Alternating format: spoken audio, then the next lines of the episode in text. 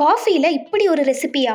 Corona காலகட்டங்களில் யூடியூப்பை பார்த்து வீட்டிலேயே முயற்சி செய்து பார்த்த இனிப்புகள் சூப்புகள் கேக்குகள் ஏராளம். அதில் ட்ரெண்டிங் ஆன ஒன்று தான் புட்டிங்.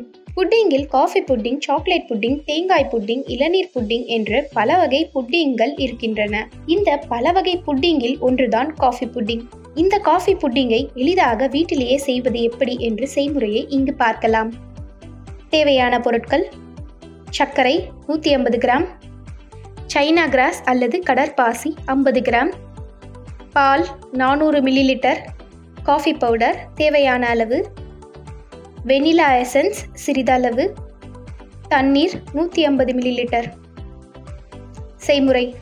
புட்டிங் செய்ய முதற்கட்டமாக பாலை நன்றாக சூடு செய்ய வேண்டும். சைனா கிராஸ் ஊறுவதற்கு சற்று நேரம் எடுக்கும். எனவே ஐம்பது கிராம் சைனா கிராஸில் நூற்றி ஐம்பது மில்லி லிட்டர் தண்ணி ஊற்றி முன்னதாகவே ஊற வைக்க வேண்டும். அடுத்ததாக ஒரு டம்ளரில் தேவையான காஃபி பவுடரை சேர்த்து அதில் சிறிது பால் ஊற்றி நன்றாக கலக்க வேண்டும். பால் காய்ந்து கொதித்து வரும்போது நூற்றி ஐம்பது கிராம் சர்க்கரை சேர்த்து கலக்க வேண்டும். அதில் கரைத்து வைத்திருக்கும் காஃபி பவுடரை ஊற்றி கலக்க வேண்டும். கொக்கோ சுவை பிடித்தவர்கள் பால் சூடாகும் போதே கொக்கோ பவுடரை சேர்த்து கொள்ளலாம். அனைத்தும் ஒன்றோடு ஒன்று நன்கு கலந்த பின் அடுப்பை அணைத்து வெனிலா எசன்ஸ் அல்லது பிடித்த எசன்ஸை காஃபியில் சேர்த்து நன்றாக கலக்கிக் கொள்ளவும்.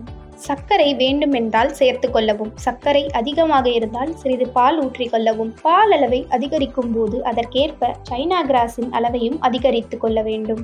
கலக்கியதை ஓரமாக வைத்து ஆறவிட வேண்டும். இது ஆறும் வேளையில் ஊற வைத்த சைனா கிராஸை ஐந்து நிமிடங்களுக்கு அடுப்பில் வைத்து அது கரையும் வரை கொதிக்க விட வேண்டும். சைனா கிராஸ் கரைந்த நிலையில் அதை அந்த காஃபி கலவையில் வடிகட்டி ஊற்ற வேண்டும். காஃபி சற்று ஆறியவுடன் மீண்டும் வடிகட்டி ஐந்து முதல் பத்து நிமிடங்களுக்கு ஆறவிட வேண்டும். கடைசியாக அதை ஒரு கிண்ணத்தில் ஊற்றி அதன் மேல் சாக்லேட் சிப்ஸ் அல்லது நட்ஸ் தூவி இரண்டு மணி நேரத்திற்கு குளிர்சாதன பெட்டியில் வைத்தெடுத்தால் சில்லென காஃபி புட்டிங் ரெடி.